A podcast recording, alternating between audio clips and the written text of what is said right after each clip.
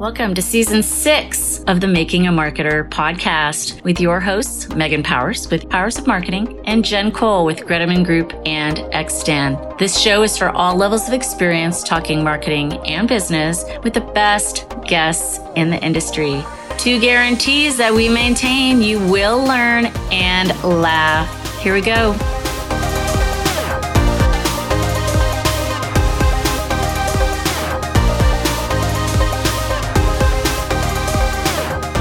Hello, hello, and welcome to episode 129 of the Making a Marketer podcast. I'm Megan Powers with Powers of Marketing. As you know, this show is brought to you by Powers of Marketing. So, friends, Jen is not with me again today. It's been a challenging time for us to schedule together these days. So, um, and then also, I'll be taking a much deserved extended vacation in July. It's been crazy few months. So we will have a little bit of a summer break like we used to do in the first couple of seasons. I may get one more episode in for season six, but this might be the last one before we kick off season seven in August. Again, lucky number seven with our annual reunion shows. So and I'm really, really happy to have our guest on today. Her first episode with us was 88, and it has the fourth most downloads all time. So, you know, it's going to be a good one. Welcome to the show, Cass Cooper. Hello. I'm so glad to be back. This is going to be really fun. Y'all have done so many great things in the last two years. So it's good to catch up. Thanks. Yeah. I had less of a risk of mispronouncing your name this time. we'll dig into that a little bit.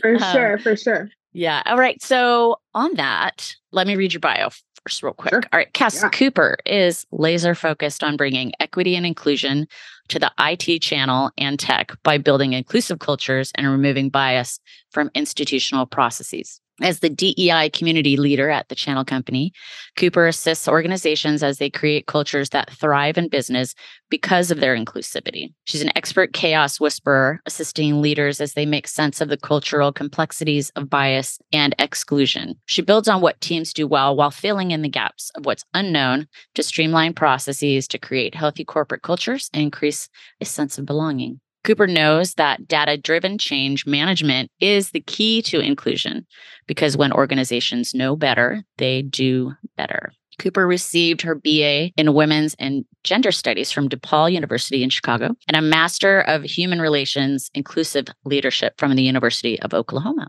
Her 20 years as an award winning sales, events, and hospitality professional has fueled her passion for people, processes, and organizational culture. Her superpower is making sense of what may feel like chaos while developing business practices that put people at the center. The future of successful businesses hinges on their organizational ability to maintain a space where their members are seen, valued, respected, and protected. She is also an avid reader podcast consumer. We love that.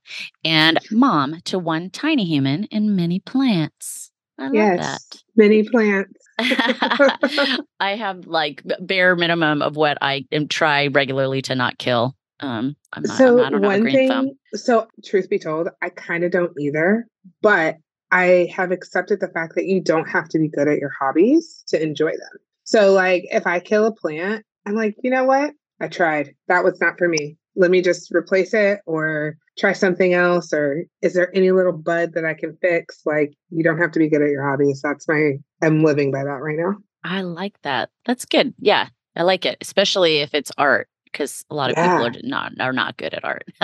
No no all right. So, as I said, we had you on episode 88. So, it's been a couple years. So, mm-hmm. I wanted to start out with kind of what you've been up to, how life has changed. I think you've been through some pretty significant personal and professional changes in the last yeah.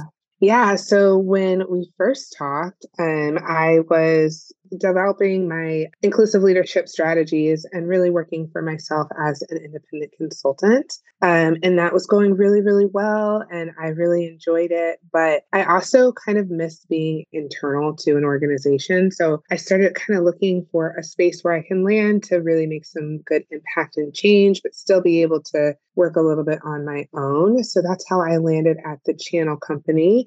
We are a media company. So we are the largest largest online publisher and magazine, uh, most widely circulated magazine in the tech industry outside of the Wall Street Journal. Um, we have a 40 year history as marketers, started just as a magazine, and we are a global company now representing um, the UK, um, EMEA in general, APJ, the US, and Canada. So my role here is the equity and inclusion um, community leader is my official title, but I really see myself as an internal and external advisor to all things tech and channel. So uh, the IT channel is a complex place. I did not know it existed until I got this job.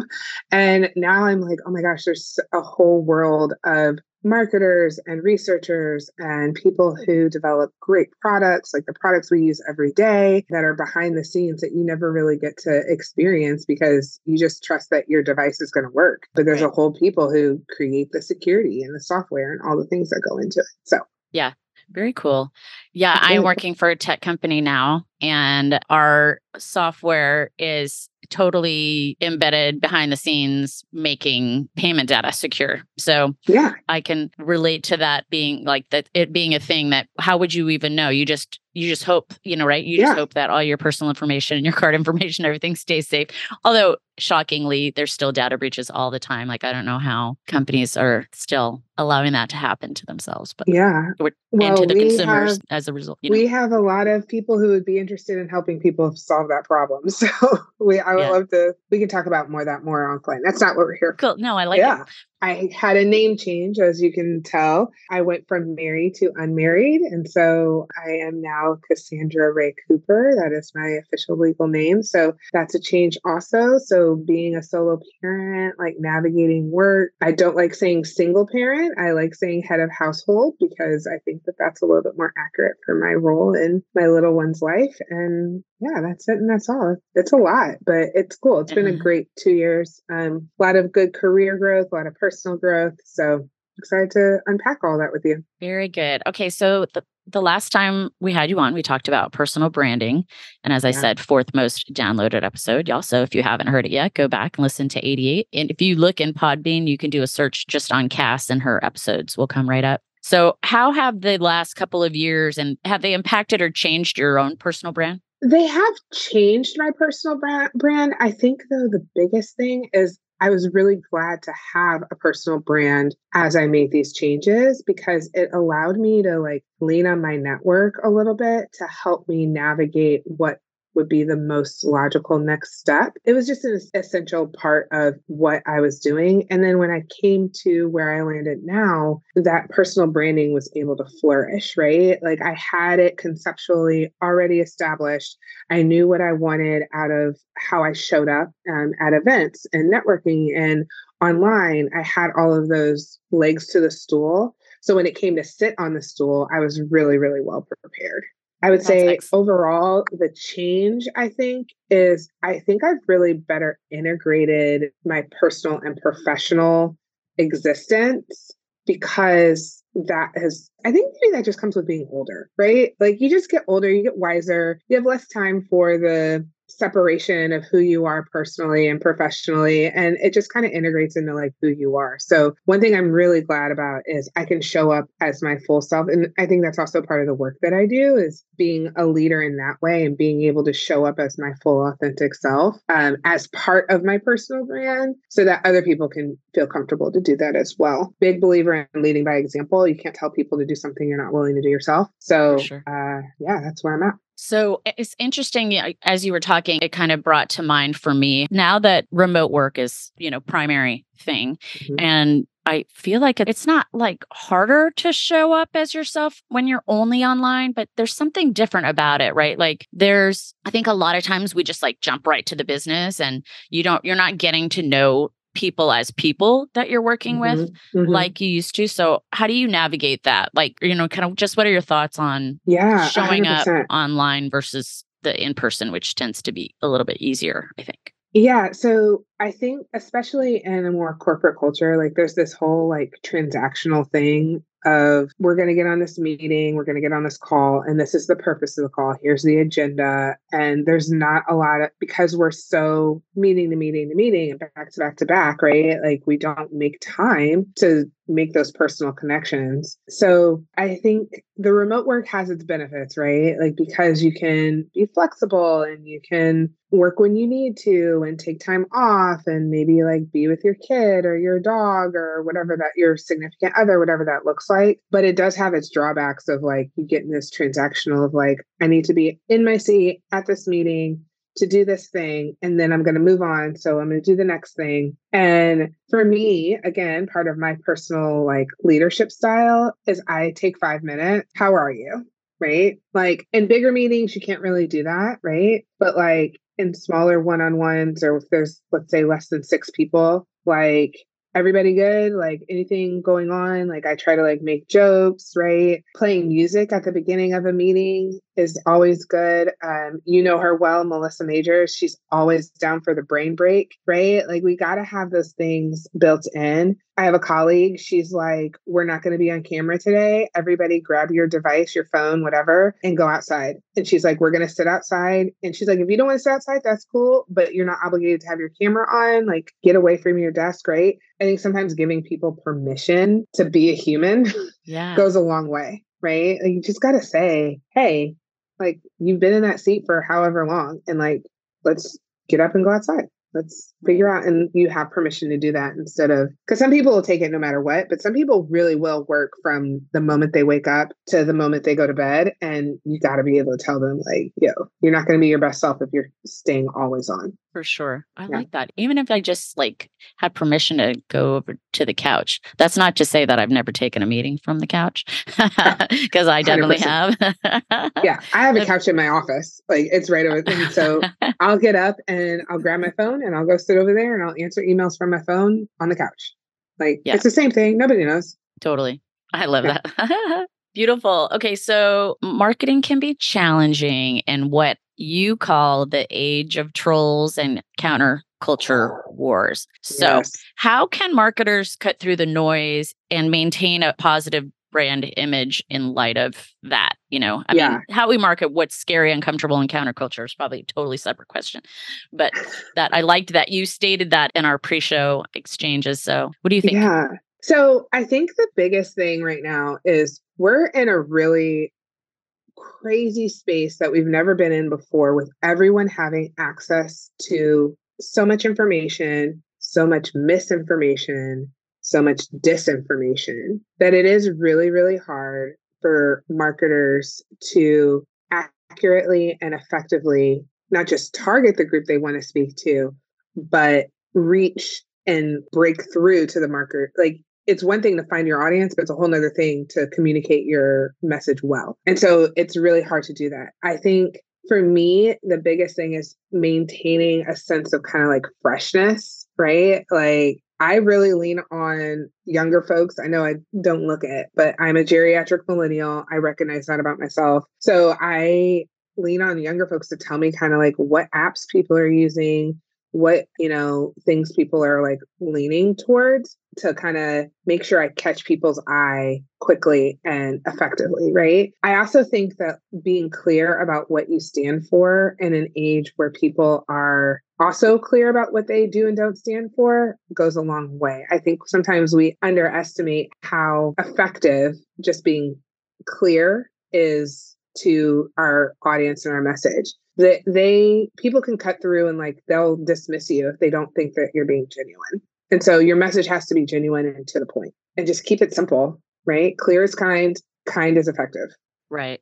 Well, and I think not feeding trolls is oh, one yeah. thing, but also I find the most interesting responses to troll like activity, obviously Twitter being like a, the main offender platform for all of that. For those of us who are still on Twitter, because some of us have just I, abandoned yeah, it. I know. I'm still on there. But you're better than me because I don't know the last uh, time I tweeted. taking the time to respond to things thoughtfully in a way that kind of doesn't break that troll down necessarily, but kind of, yeah.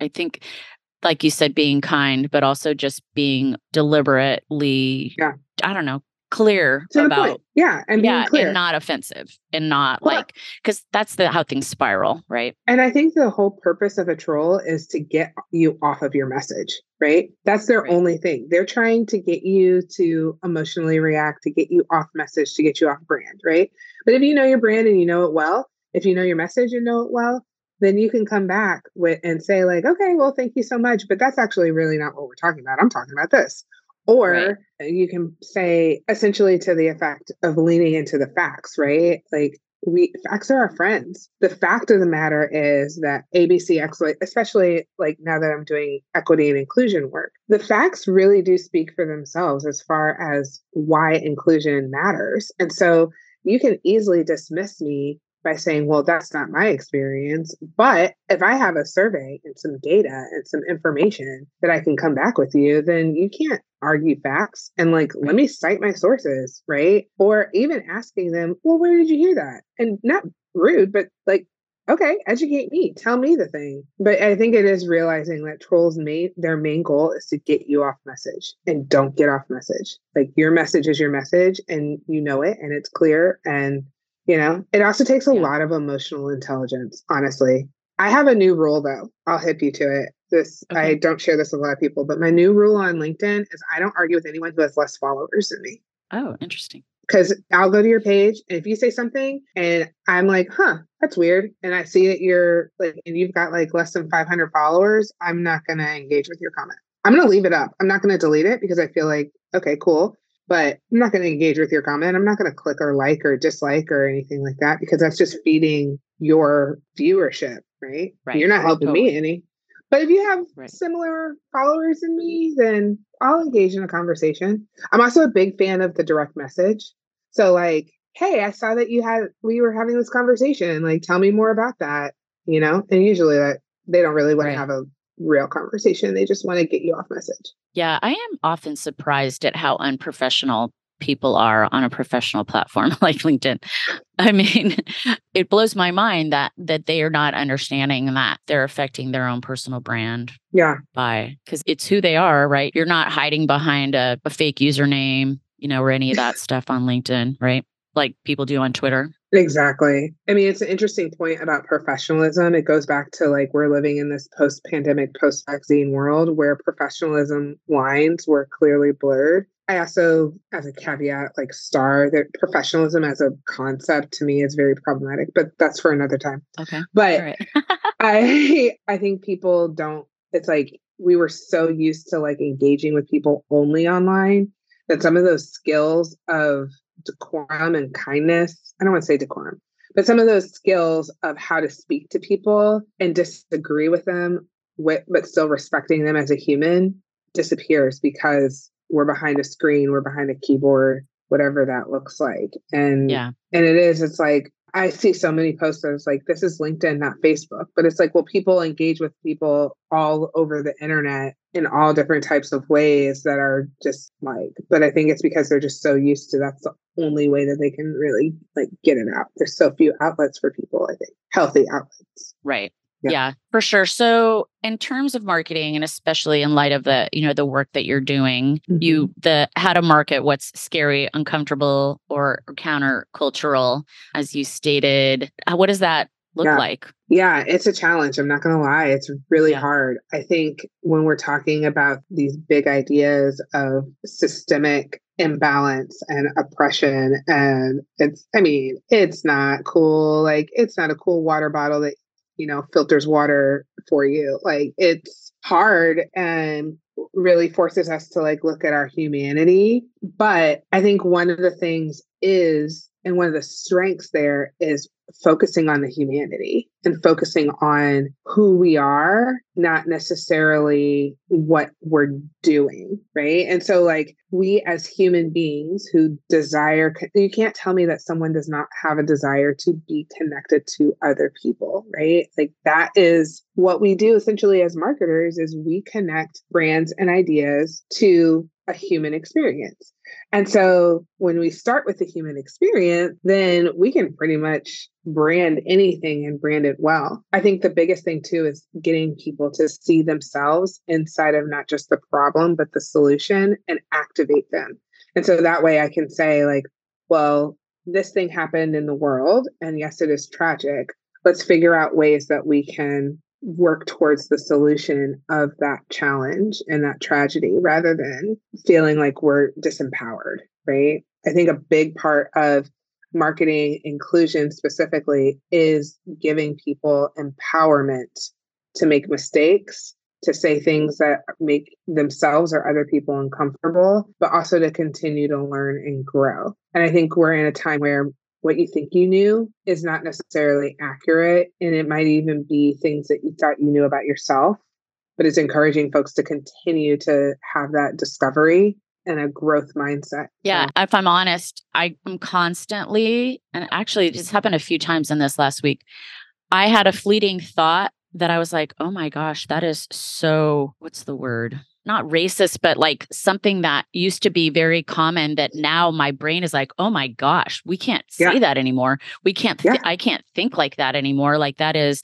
And so, yeah, I think that it's incumbent on all of us to do that work, like to really think through, even if it's not something you were going to say out loud, right? But to like train your brain. Yeah. I, it's recognizing, but I think ultimately that's the goal, right? Like it's recognizing that we all have bias. We all mm-hmm. come to the table with a, a, perceived idea of how somebody may or may not behave. And recognizing is that an earned bias? Is that something based off of like who they actually are and how they're showing up for me in this meeting, in this moment? Or is that something that comes from something that's completely separate from them? And I don't need to bring that into this meeting in this moment. Right. And like, recognizing that and stopping it is kind of the goal of learning to do better right and right. so if we're not able to do that if you never are training your brain to stop for a moment then you'll always just repeat what you were taught and not everything that we were taught is fair or accurate to the people that we were taught about it. True. And a lot of things like I'm notorious for having no idea what lyrics mean in a song. I just like it's got a good beat and I can dance to it. Like I'll just sing it. Like there are some songs that I way late in life when I realized what they were really about, I was like, ooh. So I think mm-hmm. there's some of that too, like things that we grew up with, things that we grew up hearing people say and we just repeated because we thought it was funny or whatever, like those kinds of mm-hmm. things. That's some of the stuff I think that I've been, you know, as, you know, whether it's through trivia or whatever, thinking of a show that, you know, like, ooh, yeah. that's the stuff they used to talk about on that show, like, or the way they used to say it is like not cool at all. Yeah. Um, and that's exactly why I say when you know better, you do better. Because yeah. I think sometimes people, and this isn't to escape of like, oh, well, you just didn't know. And so therefore you're not responsible. No, well, you honestly, truly, genuinely did not know because of your background, the way you grew up, the way that you are socialized, like where you currently live, the amount of power and privilege you had access to. You didn't know that. And so but now that you know differently, then do differently, right? I tell my kid yeah. all the time, you did not come into this world knowing how to walk, but you learned. You didn't come into this world knowing how to talk, but you learned. So when we're talking about reading or doing math problems or any of those hard things that are hard for her right now, like you didn't know any of it, you're not going to get it immediately. The same goes for us as adults, right? I didn't know what I didn't know 10 years ago but I took time to learn it and now I do something different, right? In the same way she didn't know how to do a cartwheel, now she can do a cartwheel and I just need to have that same grace for myself. Sometimes as adults we forget that we're still learners, right? We're still learners. And it's especially as marketers because our clients need us to be learners. We need to know their product, we need to know their audience, we need to know what are the things that the audience needs to know about our product, right? There's so many different places that we need to be curious about. And one thing that's cool about my role is I get to encourage people to be curious, not just about their business, but be curious about themselves, which to me is like kind of dope. Yeah, that's a great, great job. Wow. Very yeah. cool. Well, and so then the, the flip side to this, to like us being aware and making sure that DEI is part of our marketing mix. Vir- virtue signaling is a real thing, right? So we're seeing that maybe it's not genuine. How, how can marketers make sure that equity and inclusion messaging comes across in an authentic way? Yeah. So authenticity is really hard to clock and hard to like like find data behind because it's one of those things yeah. like when you see it, you see it. When you Sentiment. know that it's not there, then you know it's not there. I encourage every organization to not just have your statement, but really dissect what those words mean and how you apply them inside of like your meetings that you have, right? If you have diversity as a pillar, is your meeting diverse, not just racially or gender wise, but is your meeting of 10 people on your of stakeholders let's say are do they have diverse ideas do they are diverse ideas championed or shut down right and so it starts the authenticity permeates inside the organization before you even get to making a decision about how you're going to market because our consumers are smart because the first thing they're going to do is they're going to go to your website and look at your board of directors or they're going to go and look and try to like well what about this that and the other? There's a whole army of folks on tiktok and that are looking at okay you're marketing this way but who owns you? And what do they feel like they like there's one guy that i follow and that's all he does. And it's so comical but it's also like no we need to be better aware of this right? So i think the thing about it is like be authentic in your decision making and that will shine through in your marketing. And it's kind of counterintuitive because i think as marketers we're looking at the image we're looking at the way that the copy reads is it inclusive language. All those things are very important right? Don't get me wrong. Yeah. But if you live inclusive strategy inside of your organization it can't help but permeate into the products and the the series that you create. So i would start with that. If you want to be on a surface level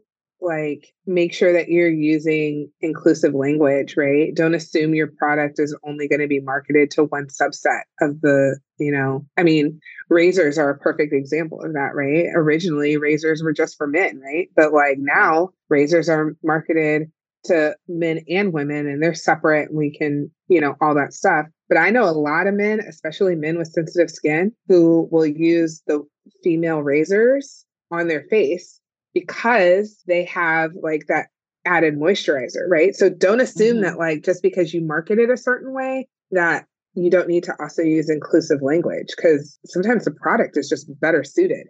Like right. regardless of gender, regardless of who you historically would have buy it. Like I mean, my dad is a perfect example. He's a he was a bald guy and he used to use I was like, why do you have like he's like, no, because the shaving cream has better moisturizer in it and it's better awesome. for my scalp like and it smells he, fruity and it smells good he's like what man doesn't want to smell good you know so yeah that's, gotta, that's a really good point i use men's yeah. razors too so the flip right. of that is also the flip is exactly yeah. like and why do men only have a five dollar shave club I, I, mean that's a shameless plug and an ask but like like i want right. a five dollar shave club like why is that not a thing for me so that's funny. Well, and and at, at a time when gender is also very fluid for a lot of people too, that also goes to that, right? Like not needing to be gender yes. specific. That's really interesting. Yeah. Hmm. All right. That's such good food for thought for our listeners. Thank so we like you. to ask our guests to recommend a business book to our listeners. Do you have? I one have one. I do. Excellent. Okay, so it's called Inclusion on Purpose: An Intersectional Approach to Creating a Culture of Belonging at Work. I'm reading it right now, and it's blowing my mind.